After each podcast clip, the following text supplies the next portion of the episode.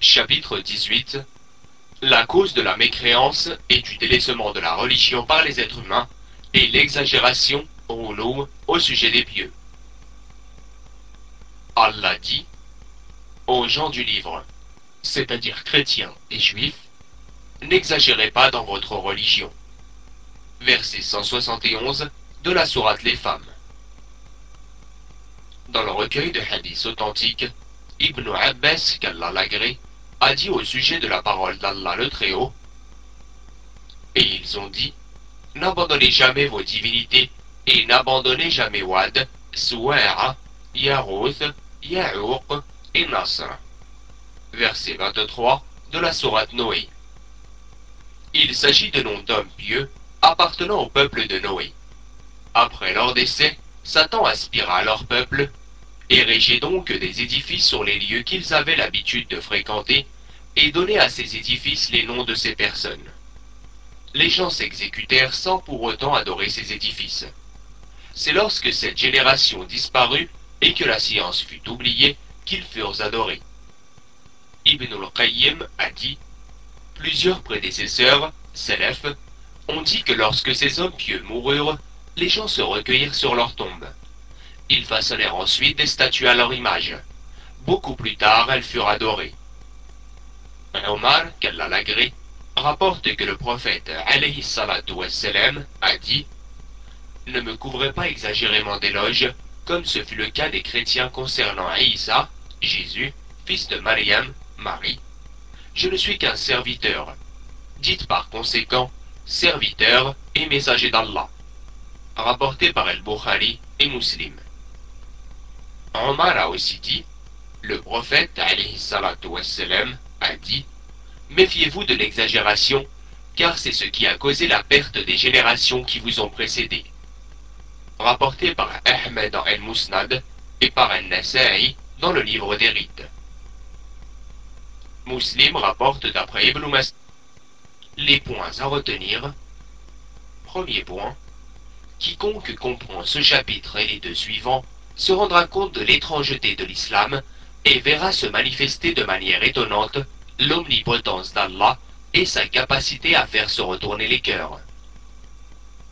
Deuxième point. Savoir que la première forme de polythéisme apparue sur Terre est due à une croyance erronée et douteuse concernant les pieux.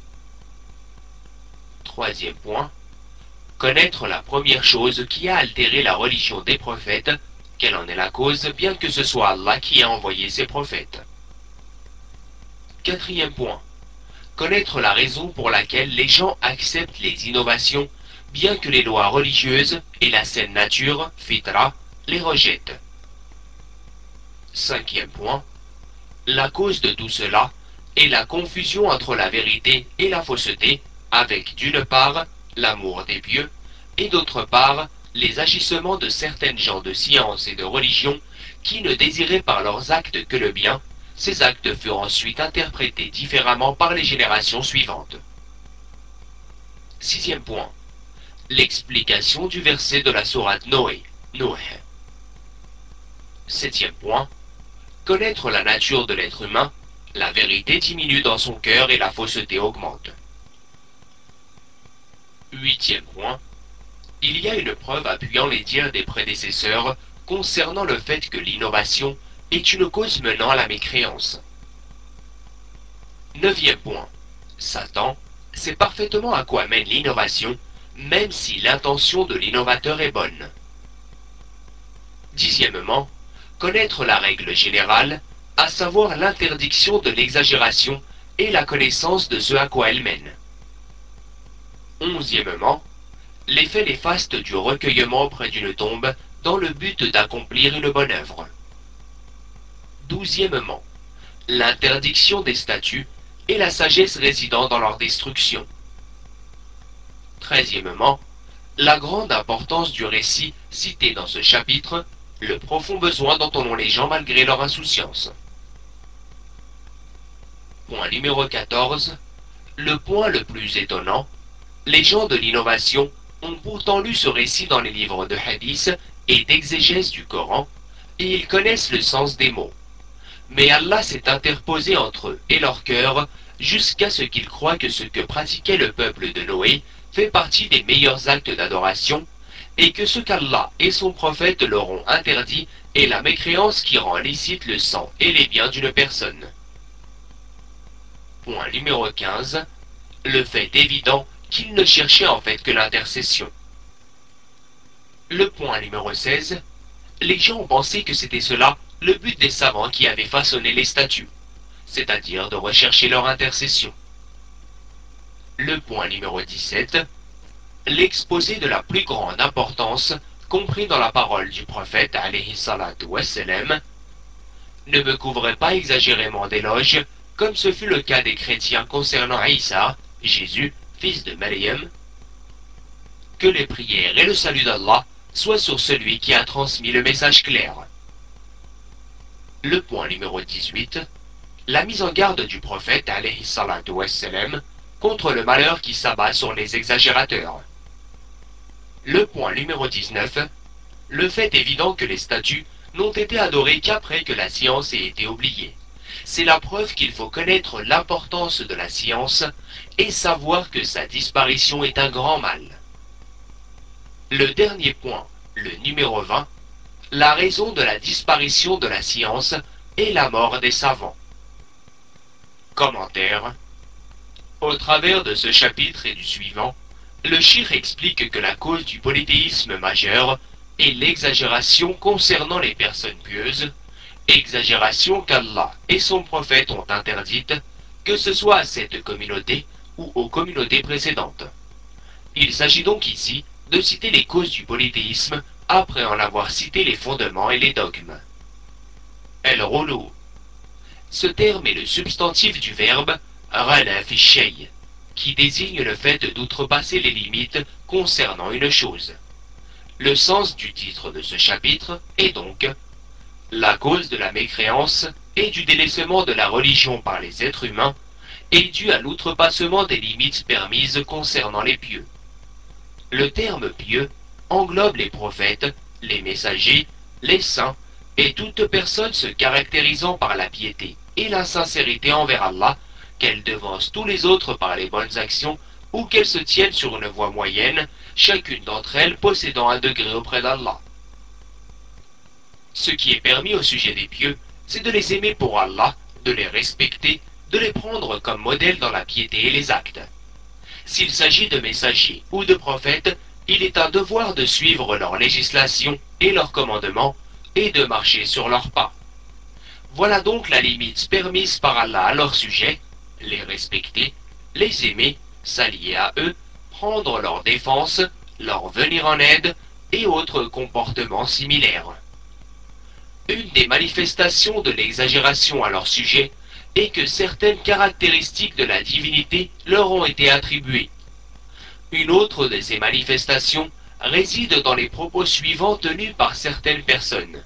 Je cite Cet être pieux connaît le secret de la table gardée et de la plume, ce bas monde et l'au-delà ne sont que l'une de ses largesses. Fin de citation. Comme l'a dit El dans son poème connu, si ces signes réellement avaient été à la hauteur de son si sublime degré, l'unique fait que ce soit son nom mentionné aurait permis aux morts, aux membres effrités et réduits en poussière, d'être ressuscités. Ce poète égaré dit ici le prophète sallallahu alayhi wa n'a pas reçu de miracle à la hauteur de son statut.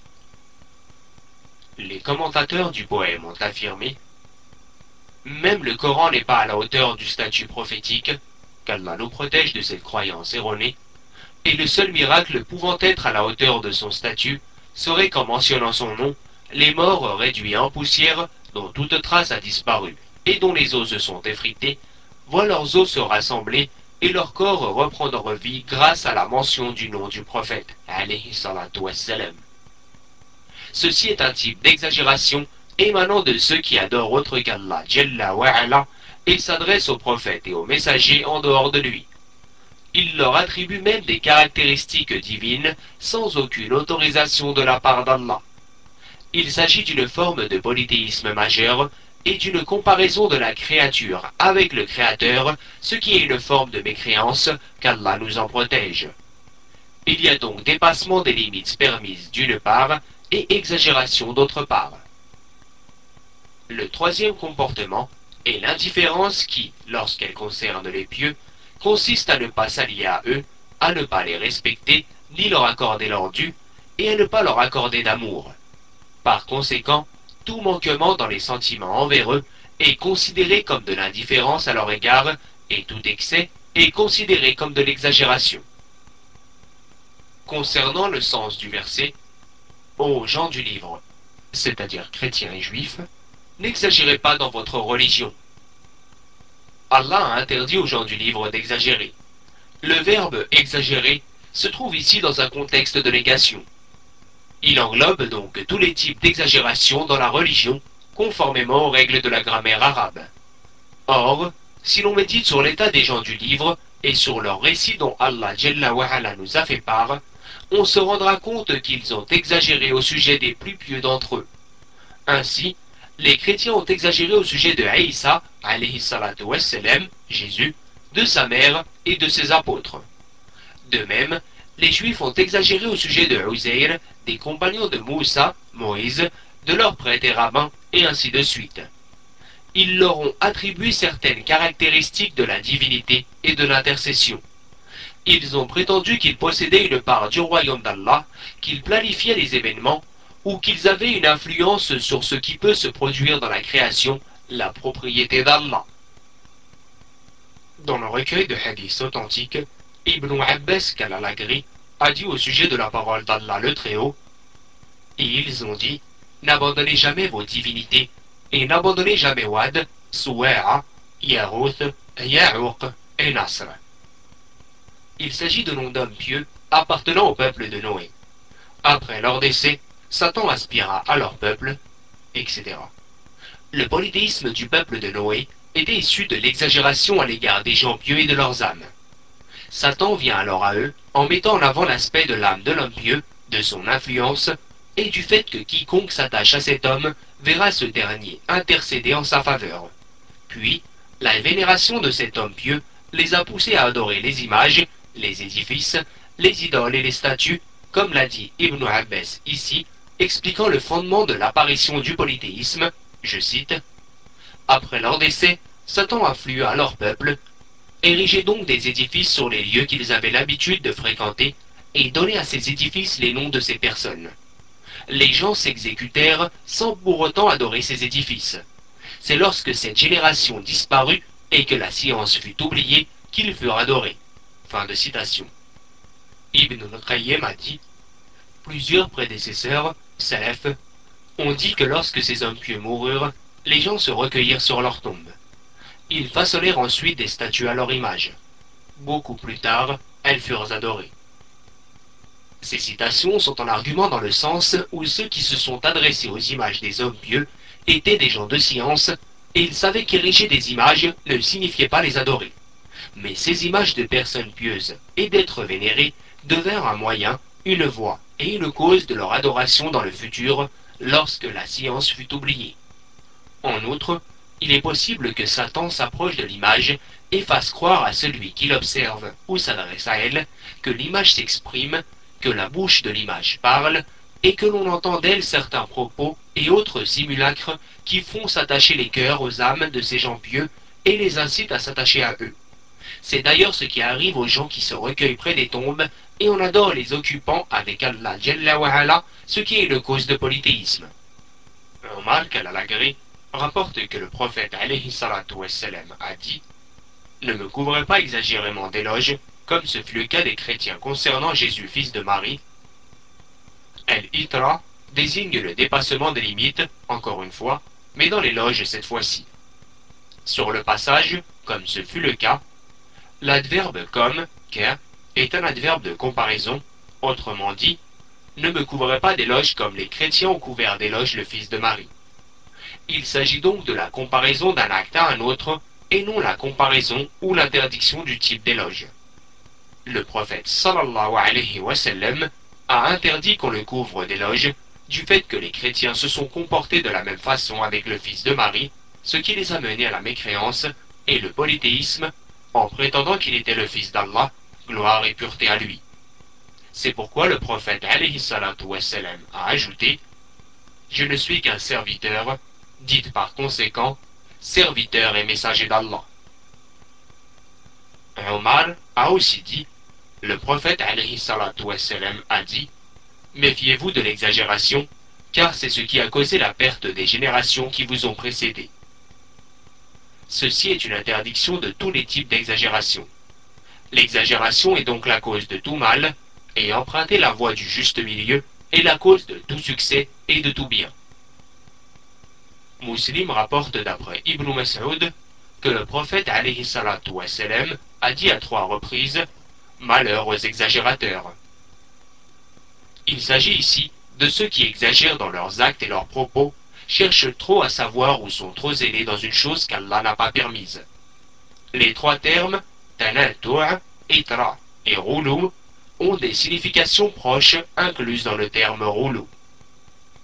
Le shir, qu'Allah lui fasse miséricorde, a donc expliqué que la cause de la mécréance et du délaissement de la religion par les êtres humains est l'exagération au sujet des gens pieux. Les chrétiens ont exagéré concernant leur prophète Isa, Jésus, et les apôtres, mais aussi concernant les prêtres qu'ils ont élevés au niveau des divinités avec Allah Enfin, même dans cette communauté, certains ont attribué au prophète certaines caractéristiques de la divinité, alors que c'est exactement ce que le prophète